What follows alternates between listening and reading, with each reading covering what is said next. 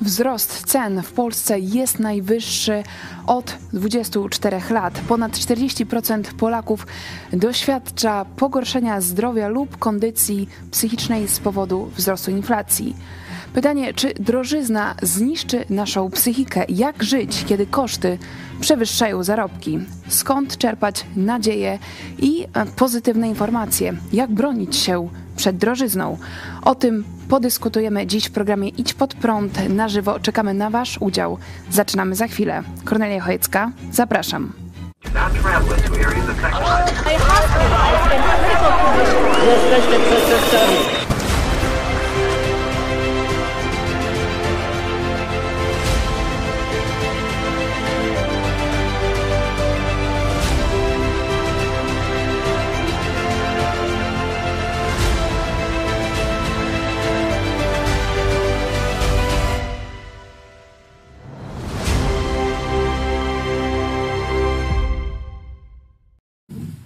Jest czwartek, 11 dzień sierpnia. Witajcie w telewizji Idź pod prąd.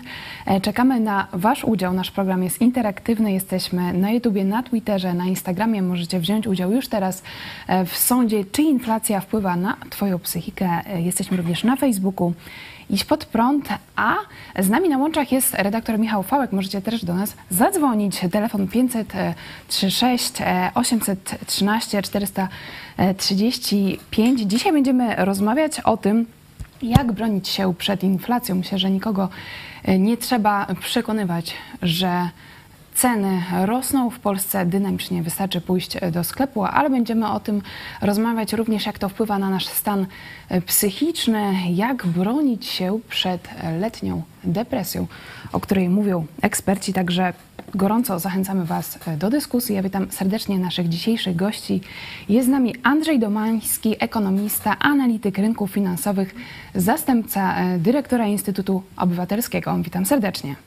Dzień dobry a także Dariusz Duma, filozof, przedsiębiorca, inwestor i e, konsultant e, biznesowy. Dzień dobry. Dzień dobry, witam serdecznie. Ze mną w studio pastor Paweł Chojecki, redaktor naczelny telewizji Idź Pod Prąd. Witam Cię również. Witam Ciebie, naszych gości i naszych kochanych widzów. Witam.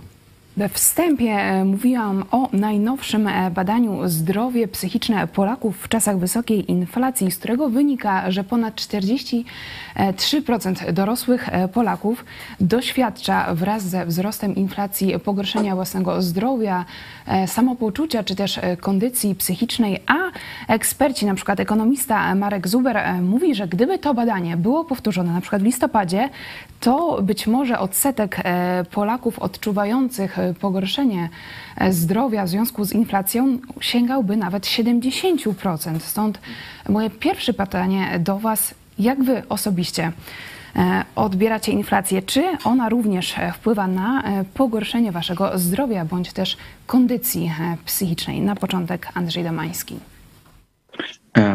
Dzień dobry Państwu. No, myślę, że inflacja uderza praktycznie we wszystkich Polaków. E, widzimy to przy codziennych zakupach, widzimy to również e, analizując twarde dane statystyczne. Niedawno pojawił się sondaż e, jednej z pracowni bodajże Ibrisu, który pokazuje, że Polacy już bardzo mocno zaciskają pasa. Około 35%, czyli co trzeci Polak, zaczął wydawać mniej na jedzenie, ogranicza swój koszyk zakupowy ponad 16% Polaków kupuje jedzenie gorszej jakości. E, więc to zaciskanie pasa trwa e, i ono w mojej opinii będzie, e, będzie tylko narastało. Tutaj muszę się zgodzić z, z Markiem Zuberem, ponieważ ta wysoka inflacja, bardzo wysoka inflacja jest z nami relatywnie krótko, zaledwie kilka miesięcy. Również stopy procentowe, chociaż są podnoszone od października 2021 roku, to tak naprawdę na, na na to, jak dużo wydajemy na obsługę kredytów hipotecznych, to zaczęły mieć duży wpływ 3-4 miesiące temu. Jeszcze mieliśmy oszczędności, jeszcze mieliśmy zaskórniaki, jeszcze mieliśmy możliwość pożyczenia od znajomych, rodziny pieniędzy na to, aby te nasze rosnące wydatki, te paragony grozy e, regulować. Te pieniądze jednak się kończą i rosnąca grupa Polaków będzie postawiona przed bardzo, bardzo trudnymi e, wyborami e, ekonomicznymi. Czy ja oszczędzam wchodząc do sklepu? Również. Rzeczywiście coraz częściej rozglądam się za promocjami, za nieco tańszymi produktami, czy też za nieco tańszymi sieciami sklepów. Myślę, że czyni to praktycznie każdy Polak. Zanim oddam głos pozostałym gościom, e, fragment naszej dzisiejszej e, sądy e, z Lublina. Pytanie, jak inflacja wpływa na Twoją psychikę? Ten materiał teraz przed Państwem i wracamy za chwilę. Cześć! Dzisiaj wyszliśmy w miasto zapytać mieszkańców Lublina o tym, co sądzą o wzrastającej inflacji i podwyżkach cen. Zapraszamy. Ostatnie badania pokazują, że ponad 40% Polaków doświadcza pogorszenia zdrowia i kondycji psychicznej w związku ze wzrastającą inflacją. I czy na Panią jakoś wpływa ten wzrost cen? Tak, bardzo. Wchodząc do sklepu i wychodząc, to jest te ceny tak rosną niespodziewanie. A teraz wyszłam ze sklepu i mało co kupiłam, a prawie stuwa mi poszła. Oni tam oferują te trzynastkę, czternastkę, jak wzrastają ceny światła, gazu i czynszu. No i leki, a leki najważniejsze to leki. Na mnie nie. Ja jestem e, taka, że daję sobie radę. No na tyle mam emeryturę, że długów nie mam. Na cokolwiek mogę sobie pozwolić. Nie na wszystko może, ale nie jestem wymagająca. O. Nigdy nie szalałam za zakupami jakimiś tam, żeby mieć to czy tamto. Nie ma problemu, jest dobrze. Dla mnie to nie ma różnicy. W porządku jest. Za mało uwagi poświęcam pieniądzom. Może mam tylko podstawowe potrzeby, więc y, na razie mi wystarcza. No jak najbardziej nie jest to jakoś wesoło. E, Trzeba trzymać jakby wszystko na wodzy, czyli opanowywać jakby e, swoje wydatki. No nic nie skóramy, więc e, możemy po prostu zacisnąć pasy i działać dalej. pewno niepokój. Po prostu niepewność o w ogóle przyszłość, co tam, jak to będzie wyglądało dalej. Bardzo mnie to denerwuje. Na pewno jak jest mniej pieniędzy, to jest i mniej można o siebie zadbać, jak wtedy zdrowie podubada. Lekarze też teraz wszystko kosztuje, wszystko idzie w górę, więc jest dosyć ciężko. Ty właśnie zapisać się na kurs prawo jazdy. I też jak zobaczyłam cenę, to też się załamałam, bo rok temu było taniej. Teraz jest sezon, żeby robić przetwory, a to wszystko jest tak szalenie drogie. Sytuacja jaka jest na ziemi teraz, to też przyprawia człowieka o depresji, tak? Depresja, niepokój, obawy, rozdrażnienie. Widać to również wśród e, mieszkańców Lublina, a tak jak dzisiaj też o tym rozmawiamy, co też nie trudno przewidzieć, że e, inflacja będzie dotykać wszystkich Polaków i tak jak przecież wiemy od lat, że nasze społeczeństwo jest znane z tego, że lubimy narzekać, że mamy kulturę narzekania w Polsce, to teraz widać, że tych powodów do narzekania Będziemy mieć niestety coraz więcej. E, Pytanie Dariusz Duma, jak na Pana osobiście wpływa obecna sytuacja ekonomiczna? Czy ja y, dwie rzeczy chyba, myśl, myśląc o sobie osobiście, to muszę powiedzieć od razu dwie rzeczy. Pierwsza jest taka, że no jako przedsiębiorca mm, mam na szczęście to szczęście, mówiąc tak z uśmiechem, że mogę i to już zrobiłem de facto, po prostu postanowić pracować więcej, prawda? To znaczy, że jeżeli człowiek żyje ze zleceń, które przychodzą, to no to jeśli pracuje więcej, to zarabia więcej. I muszę powiedzieć, że w imię tego nawet bardzo ograniczyłem urlop w tym roku, ponieważ no, tak się złożyło szczęśliwie, że, że tych zleceń w trakcie wakacji jest więcej, więc stwierdziłem, będę pokorny, nie wiem, co się stanie w jesieni, w związku z tym wolę pracować teraz, zobaczymy, co będzie. Natomiast mówiąc to, no, mam pełne zrozumienie i pełną empatię do wszystkich osób, które po prostu nie mogą pracować więcej, bo pracują gdzieś w pracy, w której mają etat. Ten etat zajmuje im cały czas i całą energię. Yy, I w związku z czym, przepraszam, w związku z czym, nawet gdyby chcieli, to właściwie możliwości do robienia mają niewiele. I to jest pierwsza rzecz, którą zrobiłem, tak jak mówię. Druga rzecz, yy, no ograniczyłem wszystkie, mm, można powiedzieć, niepotrzebne koszty. Na przykład miałem takie małe biuro, które jakoś tak wynajmowałem, a potrzebowałem go mało, no więc wycofałem się z wynajmu tego biura. Rzeczywiście kupuję mniej. I, I powiem tak, no może to nie jest tak, że mi brakuje, natomiast y, w imię pewnej pokory, w imię przygotowania się na to, co może przyjść, po prostu staram się, mm, najprościej mówiąc, no, wydawać mniej.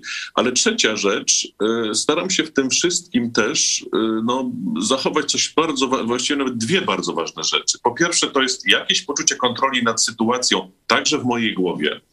Czyli, żeby czasami, ja to nazywam iść do przemyśla, przemyśleć pewne rzeczy, żeby nie poddać się temu, co filozofii się mówi, y, kiedy rozum zasypia, budzą się upiory, prawda? No jeśli będę się straszył, co strasznego może się wydarzyć jesienią y, w kontekście kosztów ogrzewania, właśnie wspomnianych leków, właśnie y, no, tego, że być może wielu ludziom może i mnie będzie na coś brakować, no, no to jeżeli poddam się histerii już teraz, no to tylko sobie zaszkodzę, prawda? W związku z czym jakiś taki rodzaj dyscypliny umysłu, prawda, żeby, żeby uracjonalniać, żeby się zastanawiać, ok, na kogo mogę liczyć, gdyby coś się wydarzyło, gdzie mam jakieś opcje rezerwowe, co być może mogę sprzedać, prawda, i, i tak dalej, i tak dalej. I to jest, to jest pierwsza ważna recepta. Pilnuj poczucia kontroli, tak dalece, jak się tylko da, choć oczywiście nie wszystko możemy kontrolować i jest bardzo wiele niewiadomych. No a druga rzecz, y, to może zabrzmi tak na poły poetycko i ze śmiechem, ale jednak pogoda ducha. To znaczy, myślę, że to myślę, że łatwiej jest ludziom, którzy przeżyli komunę tak zwaną, prawda? Kiedy ja ciągle to pamiętam. Mieliśmy o wiele mniej, a poczucia sensu życia, poczucia tego, że to jest nasz czas y, i no, jakiejś pogody ducha, jakiejś nadziei na przyszłość nie traciliśmy. I myślę, że mm, jeżeli jest jakaś ważna recepta, oprócz właśnie tych rzeczy ekonomicznych, wydawaj mniej, kontroluj sytuację i tak dalej, zastanów się, gdzie można więcej zarobić, to, to powiedziałbym, pilnuj swojego wnętrza, bo bo no, prawdopodobnie idzie trudny czas i prawdopodobnie on będzie dłuższy niż nam się wydaje. Mm, dobrze by było go przetrwać w dobrym stanie wewnętrznym. Bardzo dziękujemy za e, te cenne rady, również za Wasze głosy, bo rzeczywiście, kiedy mówimy o stanie psychicznym, tutaj e, przede wszystkim e, nasz umysł, nasze emocje, a okoliczności jakby są, no, są zewnętrzne. My często na to nie mamy wpływu, ale tak jak przed chwilą Pan powiedział, ma, mamy wpływ na to, co się dzieje w naszym wnętrzu. Pastor Paweł Chojecki, tutaj już przeszliśmy od razu do rady, do takiego ogólnego wymiaru, jak żyć w tym w czasie drożyzny, ale jak, jak to na Ciebie wpływa. E, czy w ogóle, no, nie, niektórzy myślę, że mogą mieć taką wizję też e, osoby, która raczej zajmuje się Biblią, tymi sprawami duchowymi, że ona jest taka oderwana od rzeczywistości. Jak na ciebie wpływa e, ta drożyzna? No przede wszystkim podziękuję moim przedmówcom, szczególnie panu Dariuszowi, że no już ja jako pastor nie bardzo mam tutaj co dopowiedzieć.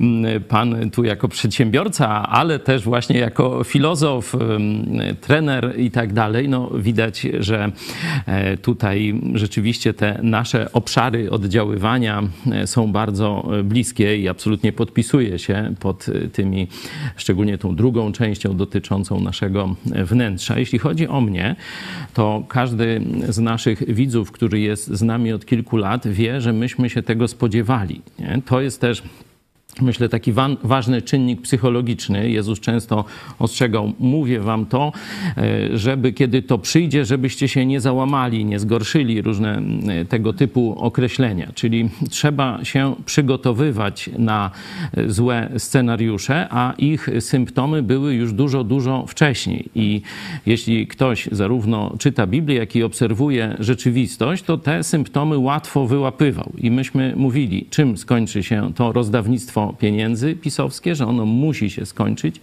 e, inflacją, dlatego zalecaliśmy, żeby wszelkie jakieś e, poważne inwestycje to dokończyć przed tym czasem inflacji. Podobnie też e, taką politykę ekonomiczną w naszej redakcji prowadziliśmy, że przygotowaliśmy się na taki czas przetrwania, można powiedzieć, że tylko tak zwane koszty funkcjonowania, a e, ograniczenie czy dokonanie wcześniej wszelkich inwestycji, żeby to już funkcjonowało. Także widzieli, widzieliście i zarówno nasze rady Wam przekazywane, jak też i nasz przykład, że szedł w tym kierunku. Dalej, 2-3 lata temu mówiliśmy, że będzie źle w tym obszarze, także z powodu e, pandemii, żeby zrobić poważne zakupy środków trwałych, które długo mogą poleżeć. Okazało się, że mówiłem o papierze toaletowym przykładowo, a tu papier do drukarki. No i nie nakupiliśmy papieru do drukarki, on jest dzisiaj trzy razy droższy, nie? Także e, mimo, że wiedzieliśmy, że ten trudny czas e, przyjdzie, że ostrzegaliśmy, e, to jednak no, wszystkiego nie da się kupić na, na zapas, nie da się zabezpieczyć, szczególnie tu energia będzie nas strasznie, że tak powiem, biła po kieszeni. I ostatnie, to wejdę tutaj trochę w buty przedmówcy, to co, jeśli chodzi o takie moje osobiste przemyślenia nad przyszłością, nad tymi finansami, to wzmocnienie zaufania do Jezusa Chrystusa, czyli wzmocnienie swojego wnętrza, bo na wszystkie scenariusze się nie przygotujemy, pewne nas zaskoczą, e, nie, nie będziemy wiedzieć, jak sobie poradzić, no to wtedy trzeba wiedzieć, do kogo się odwołać. Wracając do e, e, badania, o którym wspomniałam e, na początku, jest ono przeprowadzone przez platformę epsycholodzy.pl i z niego wynika, że jeśli chodzi o wzrost inflacji, jej bardziej obawiają się kobiety i szczególnie osoby młode w przedziale od 18 do 22 w tym wieku. Pogorszenie stanu zdrowia psychicznego deklaruje 54% badanych. Jest to e, najwięcej e, spośród pozostałych grup e, wiekowych. Pytanie, jak bronić się przed inflacją, przed drożyzną? Pytanie do ekonomisty Andrzej Domański. Ja tylko może adwocem. E, oczywiście tutaj z, zaufanie jest kluczowe. E, przy czym ja akurat chciałbym mieć zaufanie i wiarę w, przede wszystkim w Narodowy Bank Polski, czyli tę instytucję, która faktycznie stoi na straży wartości powinna stać na straży pieniądza, a nie stała. I wiemy o tym bardzo dobrze i Państwo, z tego co pamiętam, również o tym mówili, iż Narodowy Bank Polski zawiódł. Rada Polityki Pieniężnej zawiodła. Zawiodła zaufanie Polaków e, i ten brak zaufania, e, on będzie widoczny, jest widoczny e, w tym, co się dzieje i będzie działo w kolejnych, w kolejnych miesiącach, w kolejnych kwartałach ponieważ Polacy nie wierzą, że ten rząd i, ten, i ta Rada Polityki Pieniężnej są gotowi walczyć z inflacją.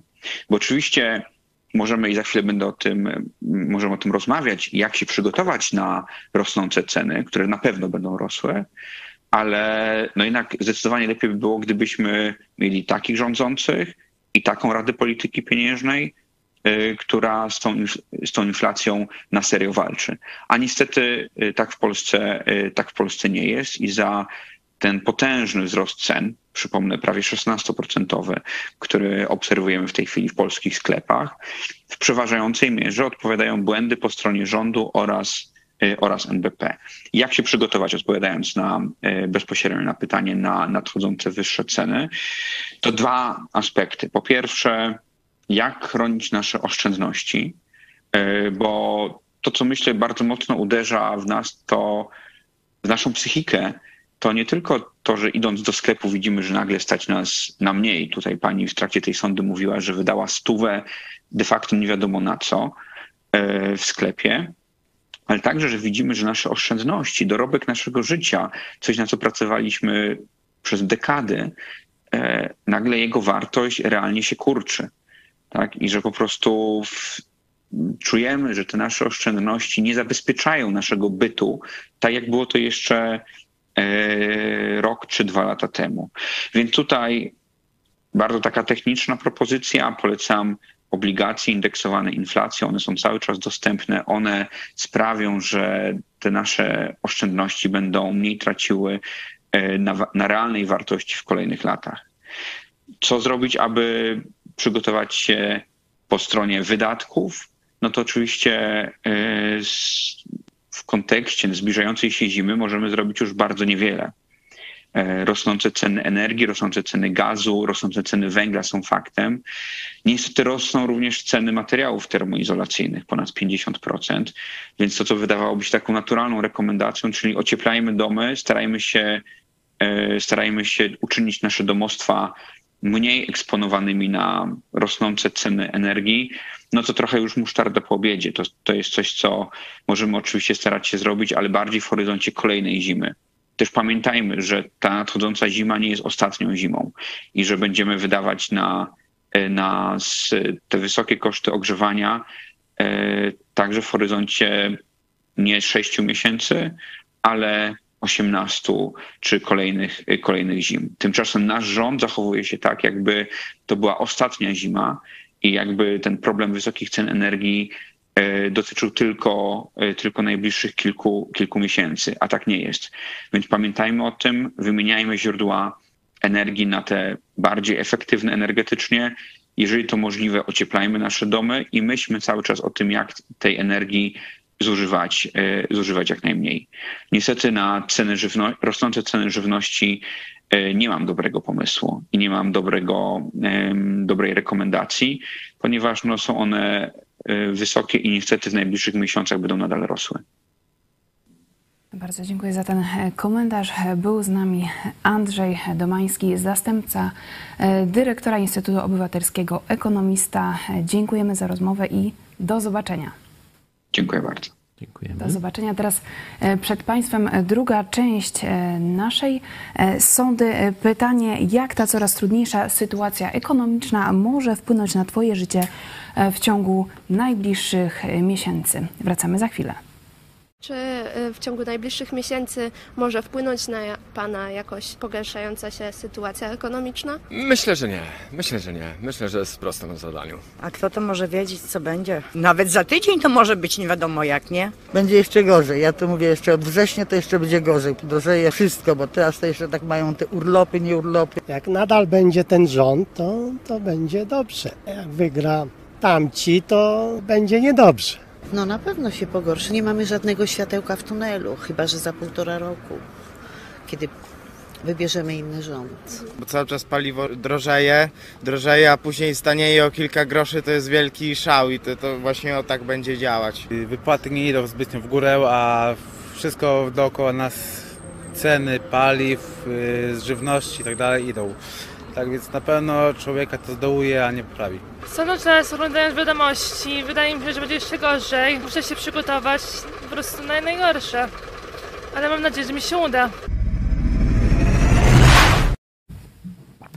Trzeba się e, przygotować na najgorsze. Jak w praktyce e, przygotować się na to, że będzie faktycznie mniej pieniędzy w portfelu, że być może będziemy musieli zrezygnować z niektórych rzeczy, że być może nie będzie e, nas stać na przykład na, na kredyt, na, na realizację swoich marzeń. Jak do tego podejść, żeby rzeczywiście nie zderzyć się ze ścianą i nie dojść do takiego momentu, że na przykład będziemy chcieli wyjechać z Polski? Dariusz Duma.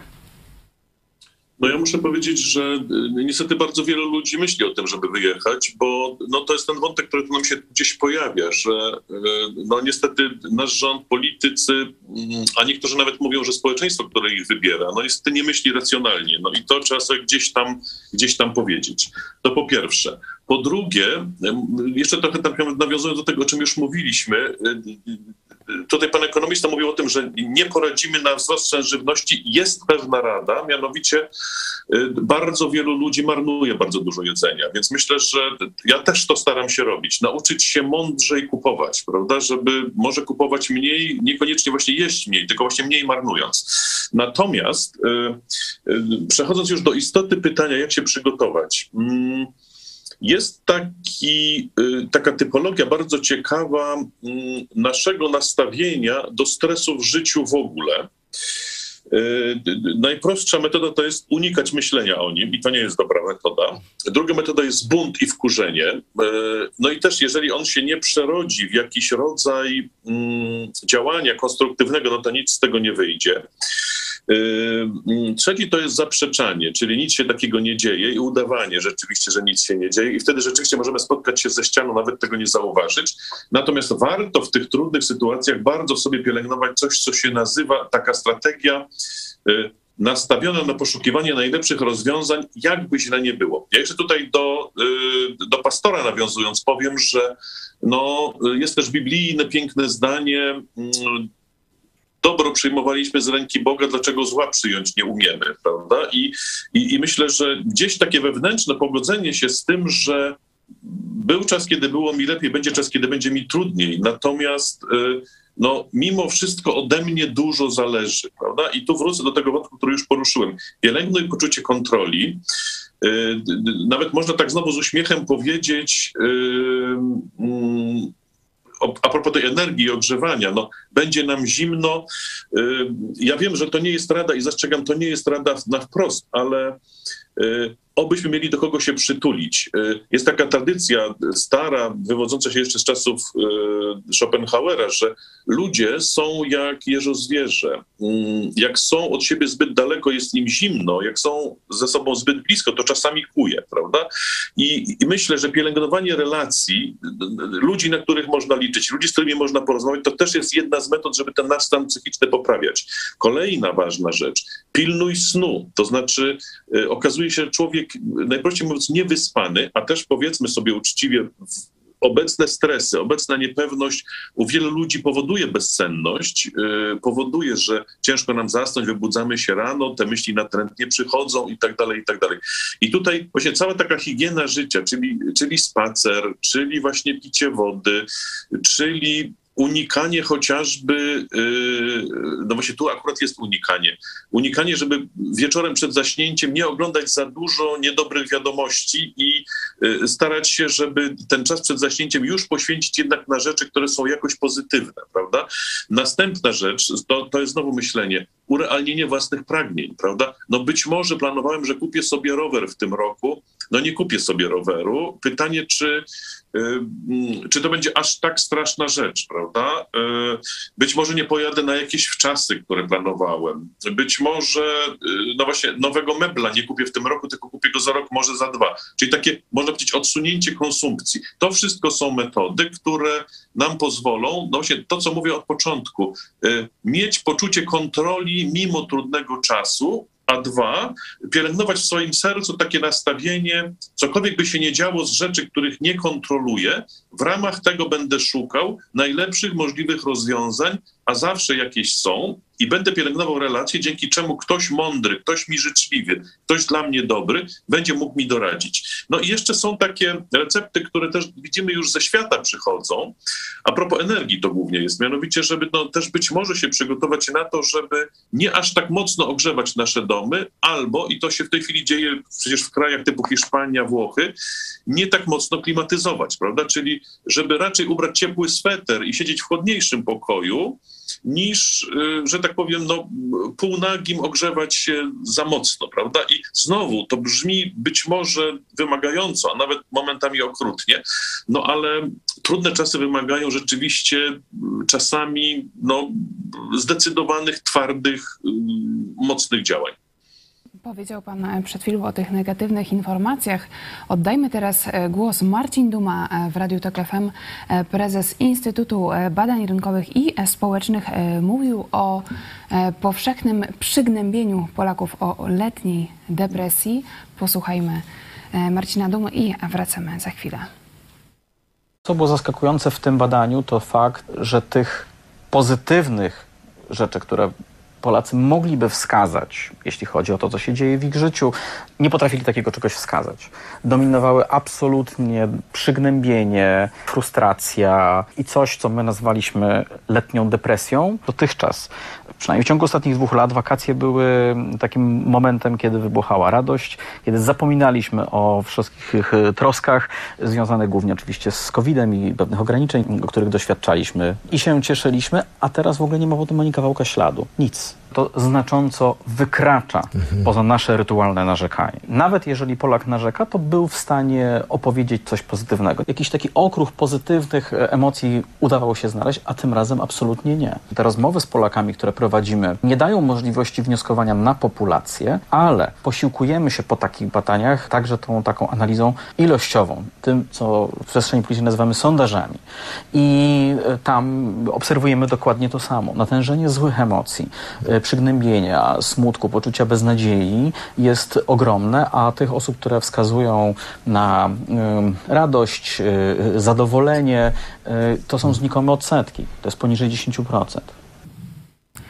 Radość, zadowolenie tylko wśród 10% Polaków to rzeczywiście zadziwia, zaskakuje. Nawet w Polsce e, tu warto przypomnieć, są wakacje. Zwykle jest to taki okres e, w roku, kiedy wzrasta e, to samo takie zadowolenie, radość, pozytywne emocje, ale teraz jesteśmy po ponad dwóch latach pandemii. Trwa wojna w Ukrainie, która również dotyczy Polski. E, Mówimy o gwałtownej inflacji i rzeczywiście tych, e, tych powodów do e, braku zadowolenia no, nie brakuje. E, Pastor Paweł Chojecki, no, zapytam cię, do ciebie, ciebie, gdzie znaleźć taki balans pomiędzy tym, żeby rzeczywiście dbać o swój umysł, o e, takie radzenie sobie pozytywne, e, patrzenie mimo złych okoliczności, ale z drugiej strony e, skąd e, brać mądrość, żeby się nie poddać jednak e, no, tej, e, tej niewoli, która dotyka Polaków. Gdzie złapać ten balans? No na pewno to, co pan Dariusz powiedział o tym szukaniu najlepszego wyjścia, nawet w złych sytuacjach, to jest oczywiście biblijna rada także. E, Musimy pamiętać, że Jezus jest z nami w każdej sytuacji.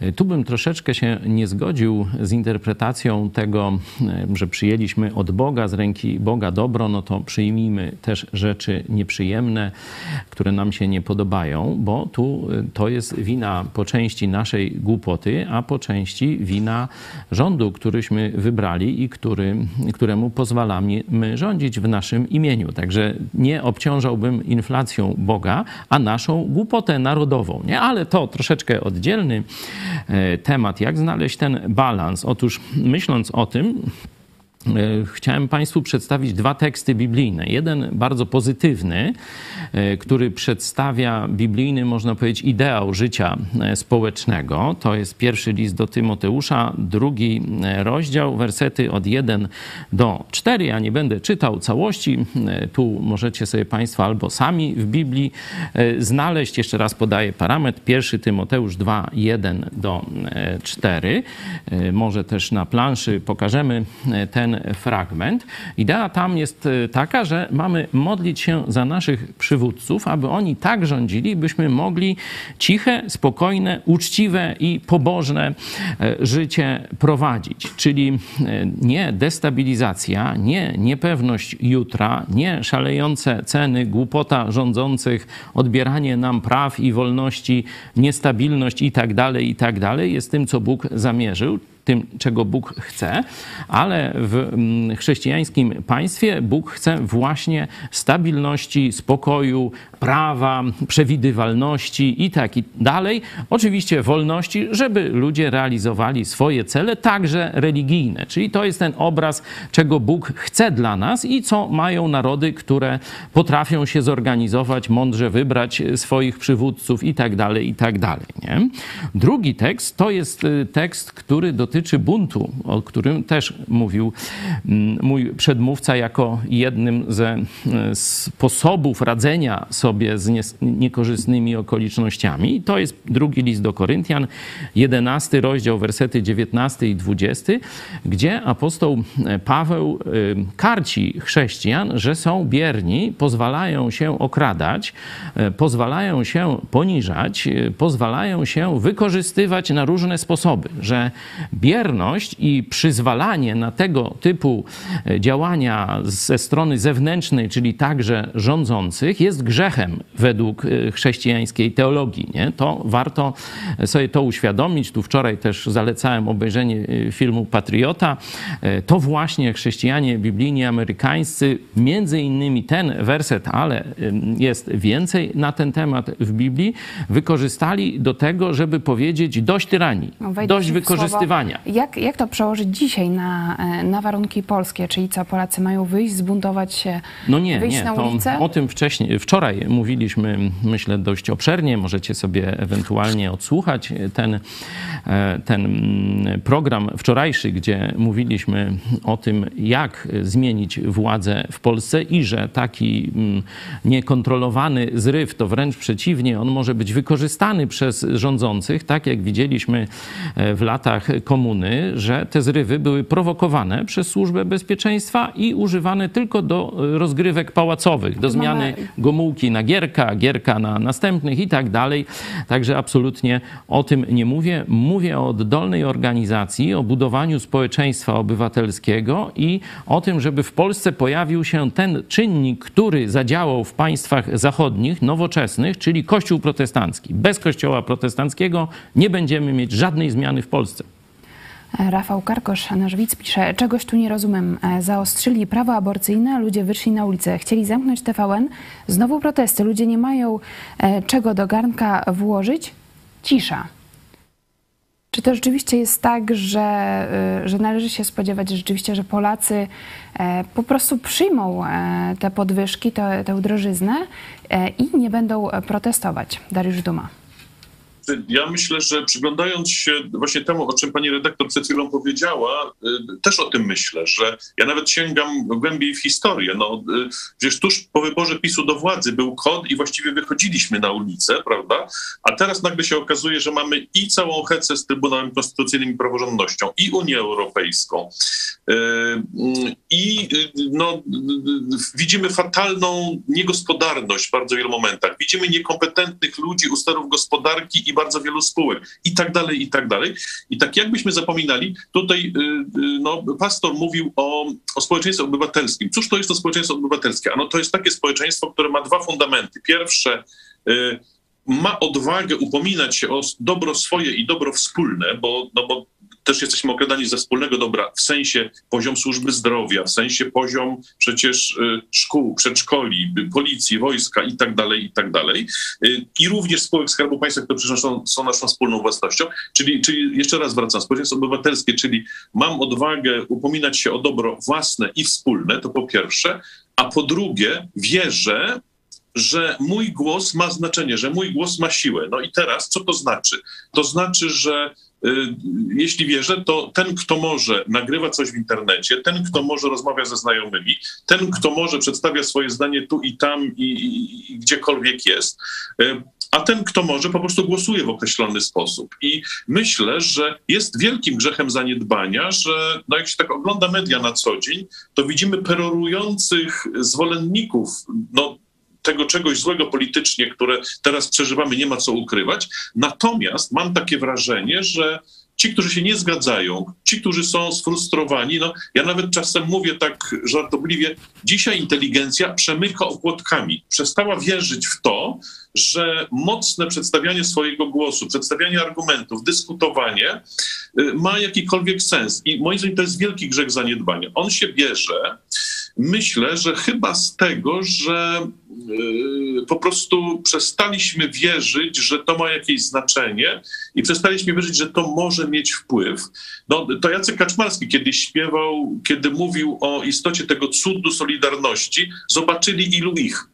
Prawda? I myślę, że żebyśmy się poczuli silniejsi, to, to ważne, żeby z jednej strony każdy sam myśląc o sobie zobaczył siłę swojego głosu, ale też żebyśmy roz, rozglądali się wokół, zobaczyli, nie jesteśmy sami. Znaczy tych cierpiących przez drożyznę i złą politykę, tych cierpiących przez y, no, wiele niesprawiedliwości, które się dzieje, ale też tych myślących, którzy mają jakiś pomysł i chcą działać, jest dużo, tylko no właśnie właśnie niech zobaczą ilu ich, niech poczują się razem. A myślę, że działanie razem to nie jest coś, co w Polsce przychodzi nam naturalnie, prawda? My umiemy działać razem wyłącznie w sytuacjach jakichś ekstremalnych obciążeń. No może się wreszcie teraz obudzimy, natomiast oby to nie było tak, że musi być jeszcze gorzej, żeby to się stało. No tu jeszcze różnica pomiędzy tamtymi e, protestami, a właśnie tym brakiem reakcji na e, drożyznę e, jest taka, że tam były działania punktowe. Nie? Coś się wydarzyło, powiedzmy, jednego dnia, jakieś, jakaś ustawa, projekt ustawy tej tam futerkowej, takiej, śmakiej, no i ludzie reagują wtedy. I jeszcze tutaj jakiś taki zasób protestu, zdolności do wspólnego protestu w społeczeństwie polskim jest.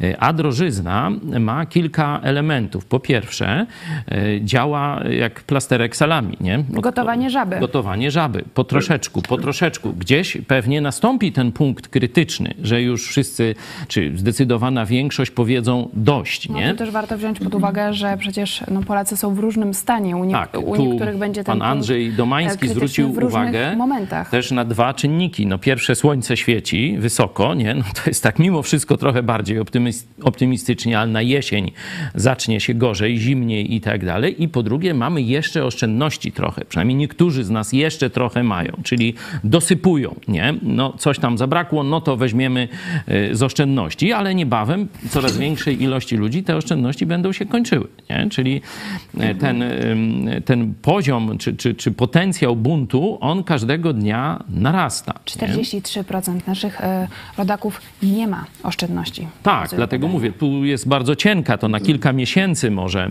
jest ta warstwa. Oczywiście, no tu też ym, pan Darek mówił o zwiększeniu mo- możliwości zarobkowych, ale to też jest, y, tak jak sam pan zauważył, tylko ograniczonej liczby Polaków dotyczy i też może się w pewnym momencie załamać, bo no, ludzie nie będą mieć za co płacić nawet za potrzebne y, usługi. Nie? Także, y, a do tego nakładają się jeszcze takie czynniki jak kłamstwo propagandy rządowej, która wmawia Polakom, że te podwyżki nie są z winy rządu.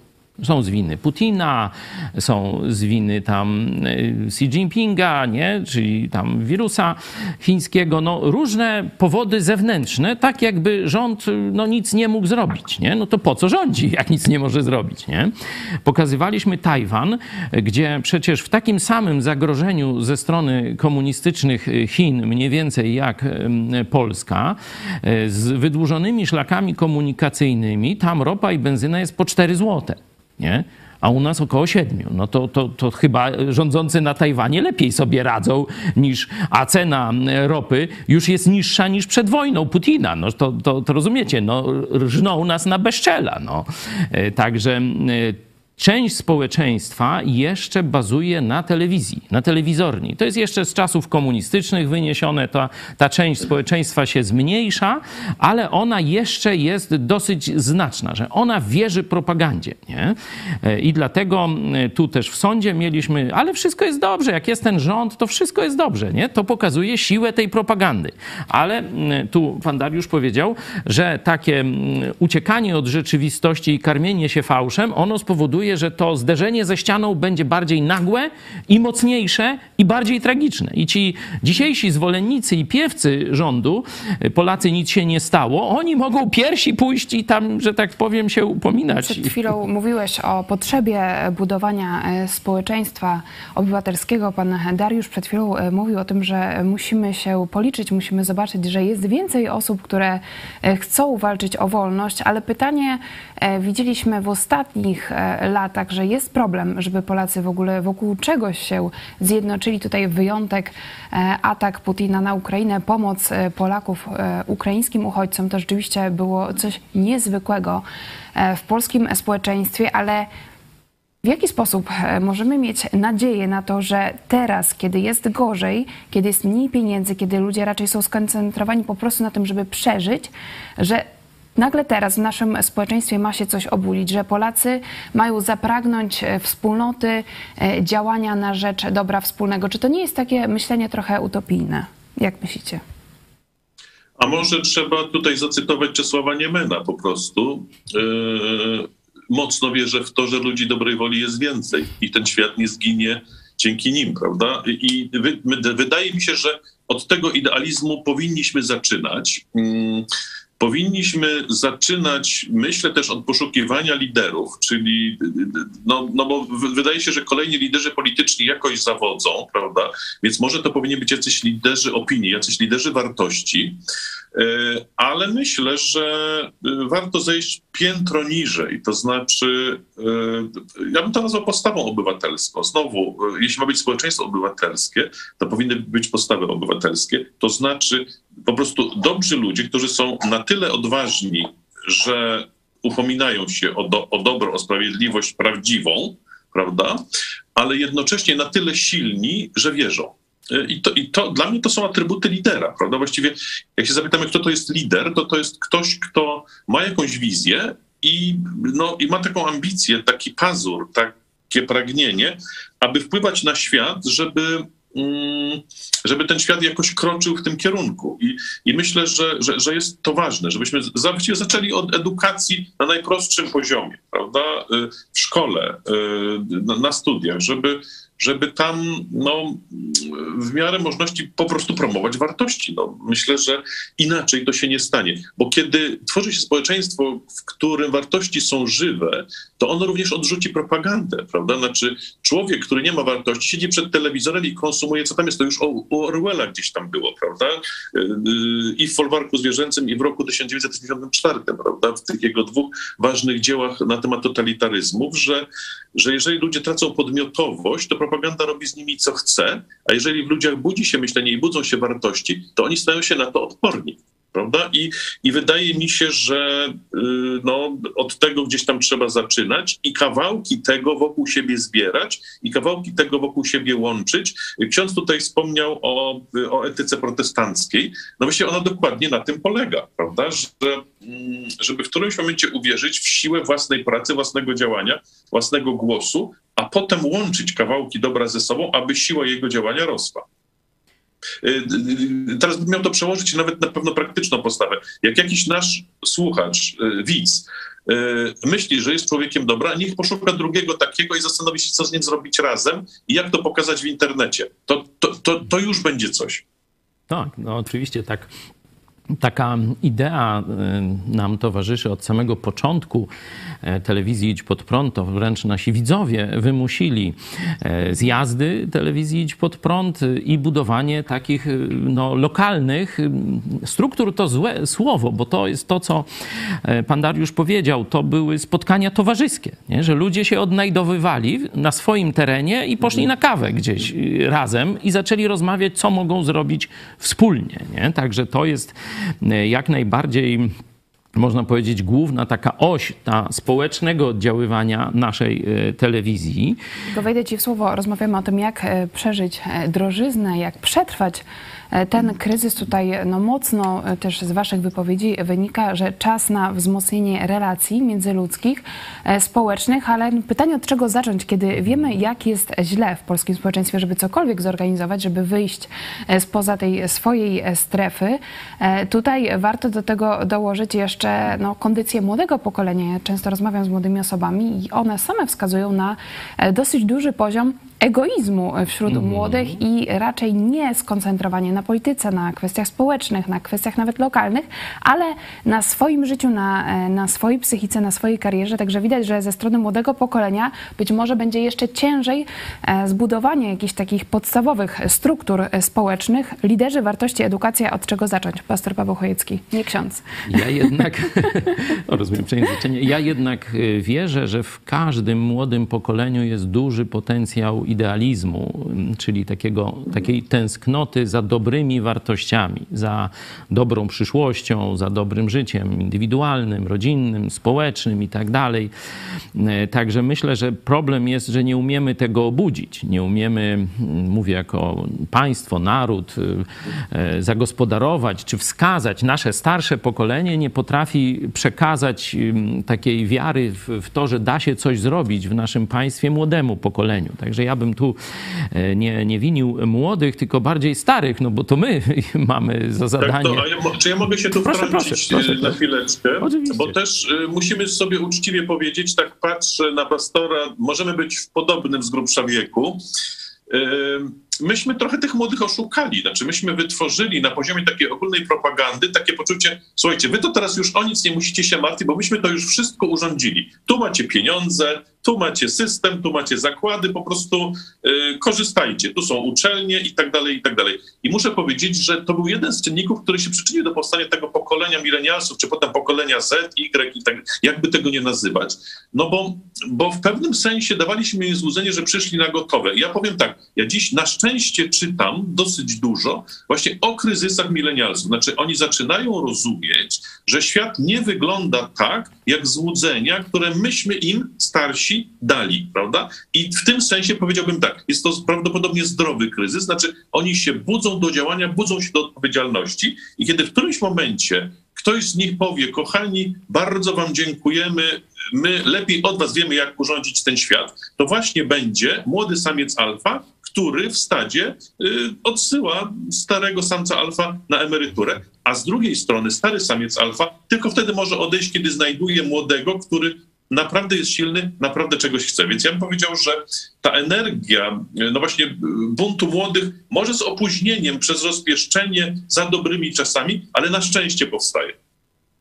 E, Tutaj głos od naszego widza. Inflacja ma też dobre strony, dyscyplinuje i uczy pokory. Być może rzeczywiście to będzie taka e, ogromna lekcja No tak, pokory Pan dla Dariusz nas. bardzo e, często użył tego słowa pokora w pierwszej swojej wypowiedzi, co bardzo mm, dobre wrażenie na mnie zrobiło, bo rzeczywiście mm, pycha to poprzedza upadek w każdej dziedzinie i e, pamiętanie o tym, że jesteśmy w pewnym sensie niedoskonali, nie wszystko możemy, nie jesteśmy wszystko, samowystarczalni i tak dalej, to popycha nas do racjonalnych właśnie zachowań, czyli myślenia z pokorą o przyszłości, ale też i do tego, tych zachowań poziomych, solidarności jakiejś społecznej. Pytasz o młode pokolenie, no to mi moja młodość, czy nasza młodość tu przychodzi do głowy. No i tu przed Solidarnością był ruch oazowy, a ruch oazowy to taka piosenka Zjednoczeni w duchu. Nie wiem, czy tam jeszcze niektórzy z was pamiętają Zjednoczeni w duchu, tam się łapaliśmy za ręce, takie koła się tam robiło, kilkudziesięcio, kilkuset osobowe, niekiedy może nawet większe na jakichś większych zlotach. To było dla nas takie przeżycie wspólnoty, kiedy mieliśmy te około 18, 22, 5 jeszcze e, lat. I tam rzeczywiście no, w tym hymnie, powiedzmy, ruchu azowego było, aby strzec ludzką dumę, aby strzec godność człowieka. Nie? I zobaczcie, że na tym takim, e, można powiedzieć, mało istotnym z punktu widzenia politycznego ruchu, że gdzieś tam po stodołach, gdzieś po wsiach, gdzieś różnych kaplicach, tam się młodzież spotykała, śpiewała sobie, czytała Biblię, różne takie rzeczy robiła. Z tego właśnie później pokolenie Solidarności wyrosło.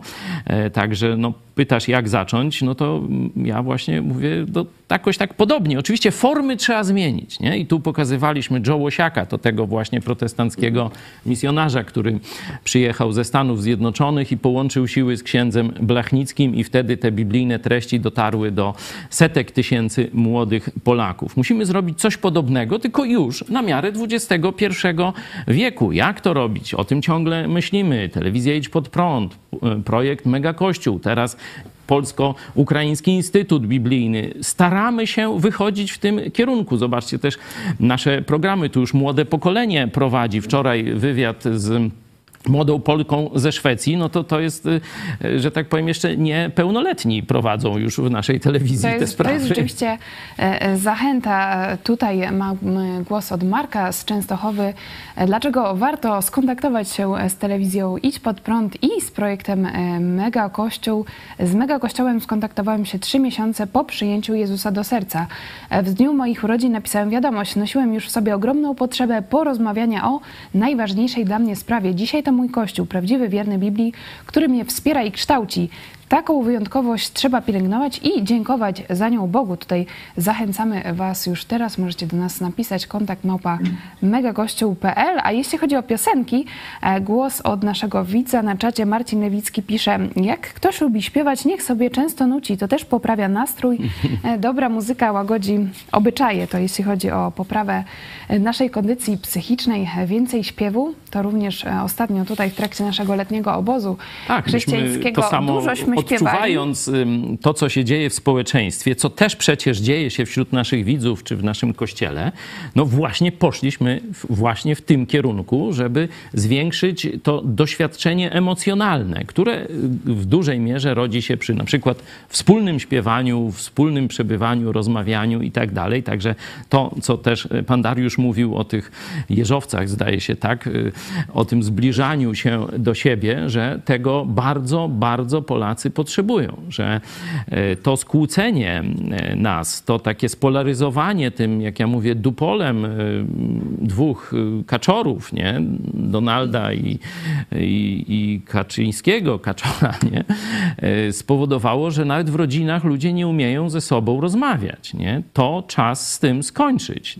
Tu wszystkim nam, rozumiem, chodzi o dobre życie dla siebie i przyszłych pokoleń Polaków. I możemy się różnić w diagnozach, w programach, w pomysłach, jak to zrobić, ale nie czyńmy z siebie zaraz y, nienawistnych wrogów, których chcemy utopić w łyżce wody. To jest y, jakieś przekleństwo, do którego e, doprowadziła nas y, no, ta tak zwana dobra zmiana w ostatnich latach. Oczywiście wcześniej już to było robione, ale skala, w jakiej to jest dzisiaj, przekroczyła, można powiedzieć, zdrowy rozsądek, znaczy, no zdrowy rozsądek to w ogóle jest głupie, nie? Ale e, no tak jak jest bardzo mało tych optymistów, że tylko 10%, to tak jak bardzo wiele jest napięć i kłótni, nie? Że to gdzieś przekracza jakiś taki poziom bezpieczeństwa. O tak bym powiedział, że nasz naród y, niebawem może przestać być zdolny do takich wspólnych czynów, jakim była Solidarność, właśnie przez skłócenie wewnętrzne i nieumiejętność rozmawiania już. Teraz... Albo kryzys zaufania. Prawda jest taka, że my, żeby istnieć, potrzebujemy zaufania. Ja potrzebuję ufać sprzedawcy w sklepie, prawda, że wyda mi resztę właściwie, że E, że nie wiem, najprościej mówiąc, nie napluje do kaszy i, i tak dalej. Potrzebuje zaufania do księdza, potrzebuje zaufania do lekarza, potrzebuje zaufania do polityka, potrzebuje zaufania do kierowcy autobusu i tak dalej, i tak dalej. Jeżeli władza niszczy zaufanie pomiędzy ludźmi, to robi dla nas najgorszą rzecz. I potem słusznie wszyscy widzimy, że ta choroba przenika do rodzin, prawda? Że nagle się okazuje, mąż nie ufa żonie, teściowa nie ufa zięciowi i tak dalej, i tak dalej. Po prostu wszyscy zaczynamy się kontrolować. Sart to w którymś momencie nazwał, to już nie jest wspólnota, tylko kolektyw podejrzeń. I wtedy rzeczywiście po prostu powstają te oddzielone wyspy, w których jest zimno i się cierpi. I tak nie wolno. A jeszcze jeśli jestem przy głosie, to powiem o tej pokorze, bo jest to temat, który ja osobiście dosyć lubię. Nas nauczono pokory na takich wzorcach. Pokorny to znaczy sierotka. Y, była taka w liceum, uczyliśmy się tego y, legenda o świętym Aleksym, który tam leżał pod schodami i właśnie wyrzucali na niego pomyje. On był pokorny. Natomiast prawdziwa definicja pokory, biorąca się z takiej klasycznej filozofii średniowiecznej, mówi: pokora jest to szacunek dla prawdy o sobie, o sprawach, który pozwala odkryć właściwą wagę rzeczy prawda? Przyjmij pokornie prawdę o sobie, ale to znaczy także dobre rzeczy o sobie. To znaczy także to, że no, no, no nie urodziliśmy się po to, żeby żyć jak środki prawda? Że mamy swój głos, że mamy swoje talenty, że mamy coś do powiedzenia, że coś od nas zależy i właściwie e, zakłamywanie tego to by był grzech przeciwko pokorze. Uznać prawdę to znaczy być pokornym. Amen. Amen. Ani za dużo, ani za mało. Zgodnie z prawdą. Myślmy o sobie. Dokładnie tak. Dokładnie tak. Teraz, zanim przejdziemy też do takiego podsumowania e, tego, jak e, przeżyć ten e, czas drożyzny, trzecia część sądy wśród Lublinian. Skąd czerpiesz nadzieję na przyszłość? Skąd pani czerpie nadzieję w tej sytuacji obecnej? Od znajomych, od rodziny. W czym może być nadzieja? I wiary w siebie porównuję dawne lata do, do, do, do dzisiaj. Bo gdyby nie wierzyć w to, że się poprawi, no to wtedy już byłoby bardzo trudno. Po prostu liczę na jakieś, jakąś odmianę losu po prostu, bo tak to nie wiem sam już. No nie takie inflacje były w historii, co nie? Zawsze mam takie nadzieję, że będzie lepiej, ale przestałam wierzyć w to ten rząd to robi z nami co chce. Kiedyś myślałam, że będzie dobrze, ale teraz jest coraz gorzej. Trzeba pamiętać o tym, że najważniejsze jest zdrowie i pomagać innym, więc to też jest satysfakcjonujące jednak i pomagające samemu sobie w tych dzisiejszych czasach. Oprócz tego, że bawię się i imprezuję, jestem cały czas Bogiem, więc y, cieszę się jednym i drugim. Wierzę w to, że poprawi się w końcu. Już widać niższe ceny paliw i tak dalej. Wychodzę z założenia, że co dziś, to dziś, co jutro, to będę się martwić jutro. Nie martwię się na zapas, dlatego że szkoda mojego zdrowia. Na luzie podchodzę po prostu. Ja byłam wychowana w takich warunkach, gdzie wielu rzeczy było naprawdę brak. Nie miałam łazienki, nie miałam wody, e, nie miałam gazu, nie, nie miałam centralnego W tej chwili to niewiele mam, bo nie mam luksusowego mieszkania, nie mam samochodu, ale daję sobie radę. Sama w sobie mam nadzieję, że ja jestem taką optymistyczną osobą, że wiem, że będzie dobrze. To chyba w optymizmie jakimś takim swoim wewnętrznym, który już jest na granicy wyczerpania. Nawet rozważam też w tym wieku sprzedać wszystko i wyjechać. Jeśli nie będzie żadnej perspektywy, tak jak w tej chwili, to troszeczkę pożyć poza, poza tymi wszystkimi kłopotami, które tu w kraju spotykają ze względu na no, nieopanowanie sytuacji ani gospodarczej, ani zdrowotnej, ani finansowej. Smutny szczególnie ten ostatni głos o wyjeździe z Polski, o takich planach, rozważaniach, ale I to ja w starszym powiem, wieku, bo tak, pani mówi, no pomimo mojego wieku, y, to już mi coraz ciężej jest tutaj żyć. Ale ja powiem, że mimo wszystko jestem zaskoczona e, postawą e, tutaj mieszkańców Lublina, że raczej przeważają takie głosy, że nie ma co e, martwić się na zapas, że no trzeba być na luzie, że kiedyś przecież było gorzej. I może rzeczywiście to będzie też taki czas otrzeźwienia dla, dla nas w Polsce, żeby nie, nie skupiać się na tych negatywnych stronach, ale rzeczywiście patrzeć e, mimo wszystko z optymizmem e, w przyszłość. E, Dariusz Duma, co by Pan powiedział, szczególnie młodym osobom, które boją się przyszłości, które są niepewne jutra i nawet być może rozważają wyjazd z Polski? Skąd czerpać nadzieję? Ja bym powiedział wprost, to bardzo bym zachęcał, żeby sobie posłuchali piosenki Jeszcze w zielone gramy. I tam jest taka fraza, tylko nie ulegajmy przedwczesnym niepokojom, bądźmy jak stare wróble, które stracha się nie boją. I jeszcze może to coś, co ja sobie sam czasami też mówię, mianowicie mm, kiedy się jedzie na rowerze i jest się na piątym kilometrze i nas zapytają, y, a jak będziesz jechał na dziesiątym, a jak będziesz jechał na dwudziestym, to pamiętajmy, że warto też w jakiś mądry i dobry sposób wierzyć w siebie. To znaczy na dziesiątym i na dwudziestym też będę jechał, też będę miał umiejętności. Warto się uczyć, warto się rozwijać, warto poszerzać e, swoje poczucie wpływu.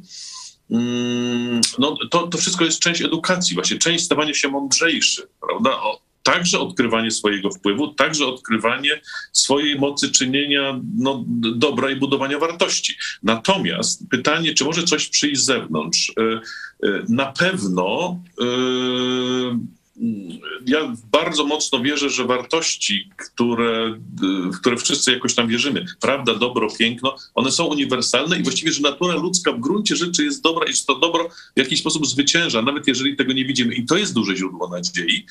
E, mm, Wspólnota, oczywiście, łączenie się z innymi ludźmi. E, A jeszcze zacytuję, Tomasz Zakwinu e, dał taką XIII wiek, więc to jest niewiarygodne, jak wszystko już było. Mówi tak, jak cię dopadają niepewności, to właściwie jest pięć recept. Rozmowa z przyjacielem, e, danie upustu łzom, e, dobra lektura i inne przyjemności, kąpiel i sen. I myślę, że y, na poły z uśmiechem, ale, ale o tym też warto rzeczywiście pamiętać. No i nie chcę tutaj już pastorowi zabierać sprawy, ale nadzieja religijna też jest, prawda? I to pewnie już pastor o tym powie. No, ja bardziej chciałem tak w sposób nie wprost o tym powiedzieć, y, że czas y, jakiejś biedy to jest dla rozsądnych ludzi czas pogłębionej refleksji, nie? kiedy wszystko idzie dobrze. Jest takie też hasło, to przeproszę, kryzys zbliża do prawdy. Dokładnie, o tym właśnie chciałem powiedzieć, że być może ten czas zawalenia się tych wszystkich czynników razem, bo mamy tu i te sprawy epidemiczne, i wojna, i inflacja, i bezprawie, i propaganda na w stylu gomułkowsko-gierkowskim. No wszystko wydaje się, że się cała Polska wali, nie? Ze wszystkich stron te, te nasze jakieś nisze, w których gdzieś tamśmy byli, oni, one są wszystkie likwidowane teraz, nie? Nie, nie wszystko jest winą PiSu, no bo tam no, wojna na przykład nie jest winą PiSu, e, czy epidemia, ale ale to poczucie bezpieczeństwa całkowicie, no, że tak powiem, umyka nam spod nóg. Nie? E, Niezależnie jak kto by tam był silny, ustawiony, jakie miał plecy, znajomości, to, to wszystkich tych czynników nie ogarnie. Nie? Stąd myślę, że to jest czas e, refleksji nad e, przyczyną i refleksji nad rozwiązaniem. I tu już nie chcę tak wskazywać, wiecie, wprost, no to co tam ja znalazłem, mm, ale jestem przekonany, że wielu ludzi sięgnie wtedy do źródła cywilizacji chrześcijańskiej, do źródła cywilizacji Zachodu, czyli do Biblii. Że, że to być może, kiedy będzie zimno, kiedy nie będzie gdzie pójść, ale gdzieś tam zakurzona Biblia jeszcze będzie, a może świeca, już żarówka, to tam już tego, albo przy świecy, może ktoś weźmie do ręki Biblię, zacznie czytać i coś mądrego tam wyczyta, że tak jak pan Dariusz powiedział, no, zbliży się do prawdy, szczególnie tej prawdy przez duże P. I druga rzecz, taka bardzo oczywista, i tu mówiliśmy, że to jest czas wspólnoty. Oby Polacy znowu odkryli znaczenie wspólnoty szerszej niż tylko mąż, żona, no bo tę wspólnotę no to jeszcze znamy, czyli bliska rodzina, mąż, żona, dzieci, nie? Troszeczkę szerszą wspólnotę ludzi o podobnych poglądach, może sąsiadów, może jakieś wspólne zainteresowania, żeby znowu zobaczyć wartość i taką wręcz przydatność bliskich relacji społecznych. Czyli liczę na czas refleksji i na czas wspólnoty. Z tych dwóch rzeczy, no to to jest już blisko do społeczeństwa obywatelskiego i do zmian politycznych. Głos jednego z psychologów, profesora Jacka Santorskiego. W pierwszej kolejności trzeba zadbać o odpowiednią perspektywę, ustalenie, że są na świecie miejsca, gdzie jest znacznie gorzej i są takie, gdzie jest znacznie lepiej. Potem zastanówmy się, kogo kochamy, e, co jest kluczowe do zrobienia. Czy lepiej pobyć w osamotnieniu, czy z kimś. E, myślę, że Szczególnie dla młodych osób to będzie też e, trudny czas ze względu na to, że trudniej sobie stawiać takie cele, które wcześniej e, poprzednie pokolenia sobie e, stawiały, czy to dom, to, czy mieszkanie, czy samochód. Teraz trudno w ogóle o tym myśleć, o tym marzyć, więc ostatnie pytanie do Was, w co warto inwestować i jakie sobie cele warto stawiać? Dariusz Duma. Czy ilekroć mnie pytają, w co warto inwestować, to ja powiem, że najbardziej rentowną inwestycją, jaką możemy sobie wyobrazić, jest własne wykształcenie, ponieważ dzięki niemu zaczynamy zarabiać więcej. W związku z czym, gdybym ja miał e, pieniądze, to pierwsze rozważałbym nauczyć się czegoś, na czym będę mógł zarabiać, prawda? Niech kura e, znosi więcej jajek, a nie żebyśmy jej te jajka mm, w jakiś sposób zabierali. E, a dwa, no powiedziałbym, że no, natychmiast pochodną tego jest inwestowanie w relacje, prawda? Natychmiast inwestowanie w rodzinę, no bo, bo ona też daje siłę. A jeżeli chodzi o takie klasyczne, już ekonomiczne myślenie o inwestowaniu, no to no, wydaje się, że na czasy kryzysu jednak, no tutaj pan ekonomista mówił o tych, yy, o tych obligacjach indeksowanych do inflacji, oczywiście, no ale pewnie waluty i złoto, ale powiedziałbym, że yy, i one się mogą okazać niewiele warte, kiedy naprawdę będzie ciężko, no i wtedy wracamy do tego, że jeśli umiem zarabiać, będę sobie jakoś radził. I, I, myślę, że tutaj w tym sensie inwestujemy w umiejętności, postawy, sprawności, najprościej mówiąc, w siebie, a potem w relacje i wspólnotę również Pan e, doradza e, biznesowo. Być może kiedyś, kiedyś uda się zaprosić Pana do programu z naszą młodzieżą z Fundacji Twój Ruch i e, porozmawiać A to jeszcze, o pani co, gdybym, tak, to gdybym miał to kontynuować w tę stronę ku przedsiębiorczości.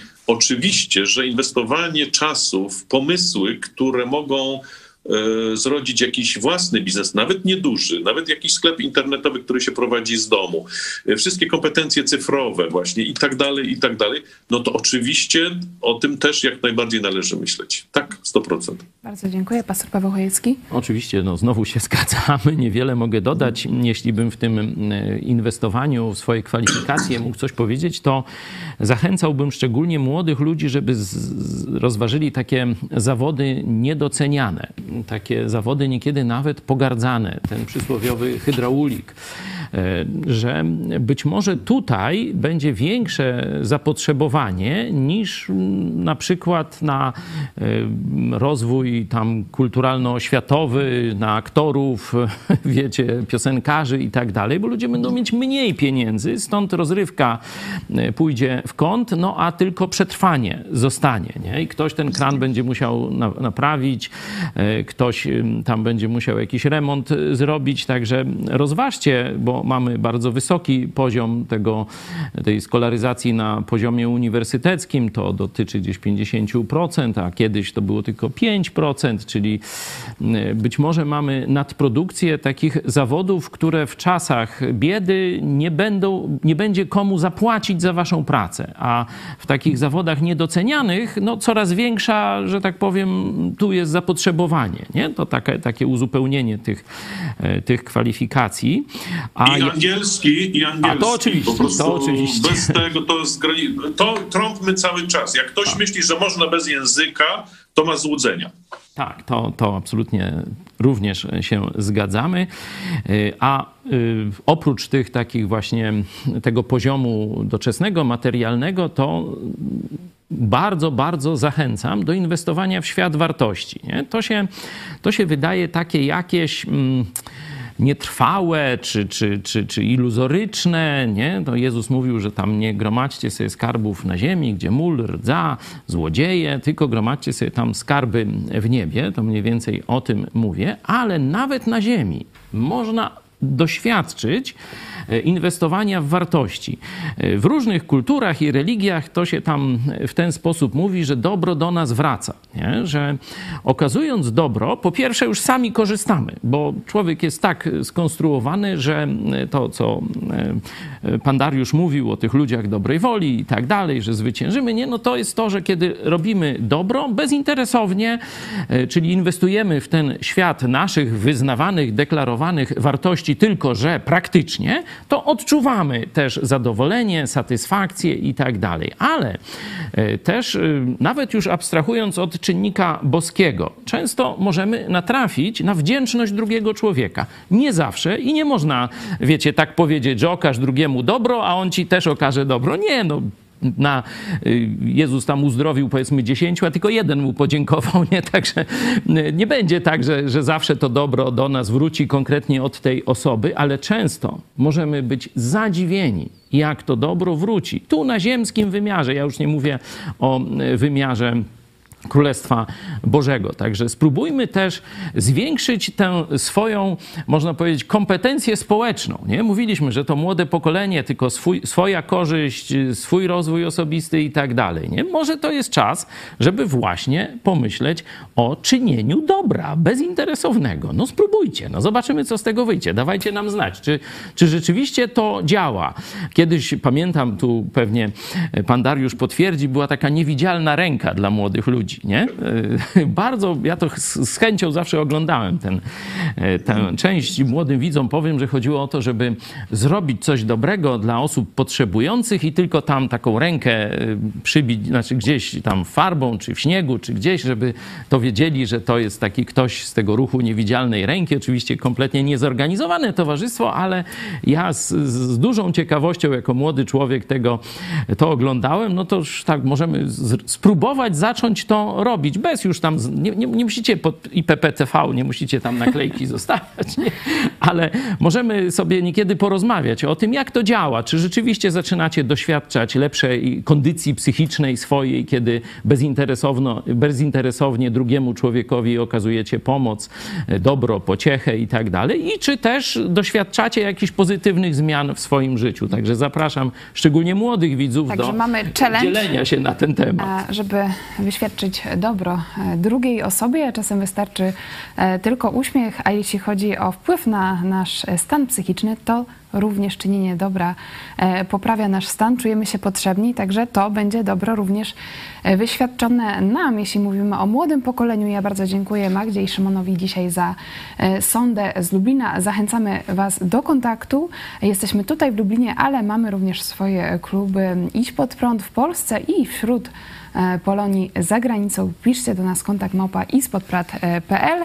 E, Również jest e, z nami redaktor Michał Fałek ciągle pod telefonem. Widzicie na planszy e, numer telefonu 536 813 435. Zachęcamy Was do kontaktu. Mamy również e, głos od naszego darczyńcy. Michał Kopciński pisze, proszę pastorze, pamięć o Was i wsparcie jest udziałem wolnej woli serca. E, Bardzo dziękujemy za ten głos i za e, wsparcie, szczegóły wsparcia projektu telewizji Idź Pod Prąd na stronie ispodprad.pl wsparcie. To rzeczywiście, no, możemy tutaj e, dodać od naszej redakcji, jest bardzo zachęcające, że mimo inflacji, mimo drożyzny wciąż każdego miesiąca udaje się dzięki Bogu i Wam zebrać tysiąc wpłat na telewizję. Idź pod prąd to jest również cel na sierpień.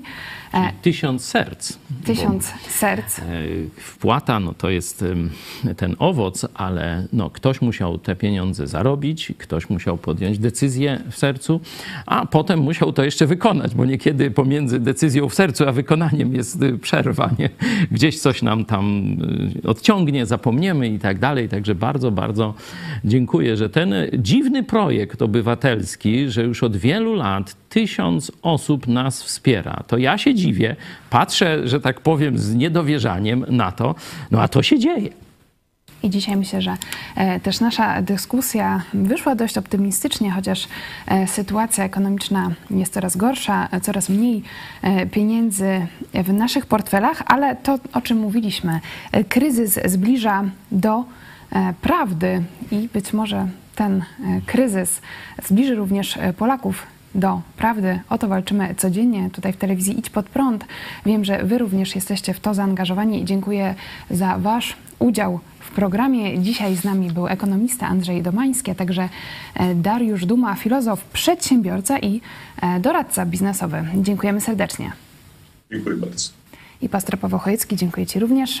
Dziękuję, że mogliśmy tu, że tak powiem, e, wchodzić na wspólne i obszary i rozumieć się bardzo dobrze. Także bardzo dla mnie e, miła rozmowa e, z Panami.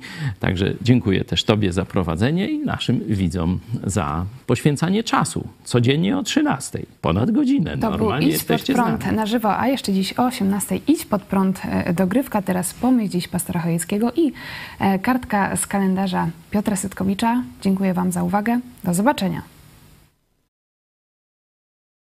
Chciałem Was dzisiaj wprowadzić w dialog wewnętrzny apostołów. Co oni sobie w niektórych sytuacjach myśleli o Jezusie? Jako kanwa tych rozważań niech nam posłuży Ewangelia Marka, czwarty rozdział od wersetu 35 do 41. Jest to historia o uciszeniu burzy. Jezus już po wybraniu apostołów, po różnych mowach, cudach i tak dalej, mówi: A teraz przeprawmy się na drugi brzeg. Oni, e, doświadczeni e, marynarze, rybacy, wypływają, on idzie spać, a tu zrywa się sztorm. Budzą go więc i mówią do niego, to jest 38 werset: Nauczycielu, nic cię to nie obchodzi, że giniemy? Wow! Zobaczcie, ci wybrani przez Jezusa, apostołowie, uczniowie Jego. Zobaczcie, jaką myśl dopuścili do swojej głowy. Że Jezusa nie obchodzi ich los, że nie troszczy się o nich, że nie przejmuje się cierpieniem, trwogą, że nie ingeruje, tylko sobie śpi. Pytanie, czy ty miewasz takie myśli, kiedy znajdujesz się w tarapatach? Że Bóg zapomniał, że Bóg się nie troszczy, że Bóg myśli o innych, ale o tobie nie za bardzo. Zobacz, że ta fałszywa myśl zadomowiła się w głowach samych apostołów Jezusa. Stąd może się w mojej i twojej głowie zadomowić. I będziesz rozpaczał nad sobą, użalał się, że czegoś ci brakuje, a Jezus zasnął e, i się o to nie troszczy. Warto sobie jasno powiedzieć: to jest kłamstwo. I nigdy więcej tak nie pomyśleć o Jezusie Chrystusie bo on przelał swoją krew, żeby udowodnić czynną miłość do mnie i do ciebie. Kropka. 11 sierpnia 1942 roku w Warszawie została rozkolportowana w postaci ulotki odezwa konspiracyjnej organizacji Front Odrodzenia Polski zatytułowana Protest. Potępiała ona eksterminację Żydów. Był to 20 dzień likwidacji getta warszawskiego. Żydzi byli wywożeni pociągami do obozu w Treblince i tam zabijani. Ulotkę Protest wydano w nakładzie około 5 tysięcy egzemplarzy. Organizacja Front Odrodzenia Polski skupiała dawnych działaczy akcji katolickiej. Kierowała nią Zofia Kosak-Szczucka i to ona była autorką tego tekstu. Stwierdzała, że straszliwa zbrodnia dzieje się wśród złowrogiego milczenia, którego nie można tolerować. Zarzucała obojętność Anglii, Ameryce, organizacjom żydowskim oraz Polakom. W imieniu Polaków katolików napisała następujące słowa: Uczucia nasze wobec Żydów nie uległy zmianie.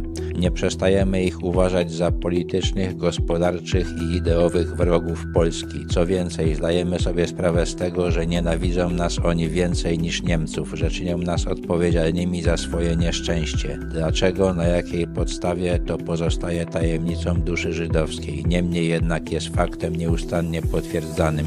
Świadomość tych uczuć jednak nie zwalnia nas z obowiązku potępienia zbrodni. Nie chcemy być piłatami. Choć w proteście znajdowało się stwierdzenie, że Polacy nic nie mogą zrobić, to owocem ulotki było działanie. Wkrótce po opublikowaniu protestu Zofia Kosak-Szczucka razem ze socjalistką Wandą Krachelską-Filipowiczową założyły tymczasowy Komitet Pomocy Żydom. W oparciu o ten komitet powstała Rada Pomocy Żydom Żegota, agenda delegatury rządu Zofia Kosak-Szczucka nie weszła w jej skład, ale kierownictwo Żegoty objął Witold Bieńkowski, związany z Frontem Odrodzenia Polski. Ocenia się, że Żegota uratowała około 100 tysięcy ludzi.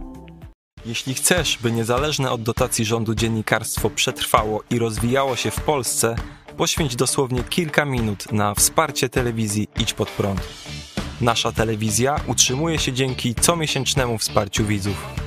Jeśli uważasz, że rzetelnie spełniamy swój dziennikarski obowiązek, codziennie zapewniając Ci informacje, komentarze, analizy, a także sporą dawkę humoru, zachęcamy Cię do wsparcia naszej telewizji. Jak to zrobić? Wejdź na stronę idźpodprąd.pl wsparcie. Wybierz cel wpłaty. Możesz jej dokonać przez DotPay, PayPal, Blik lub tradycyjnym przelewem z tytułem darowizna. Dziękujemy, że co miesiąc gra dla nas ponad tysiąc gitar, czyli tysiąc osób, które wspierają i tym samym współtworzą IPP TV. Gramy i gnamy dalej.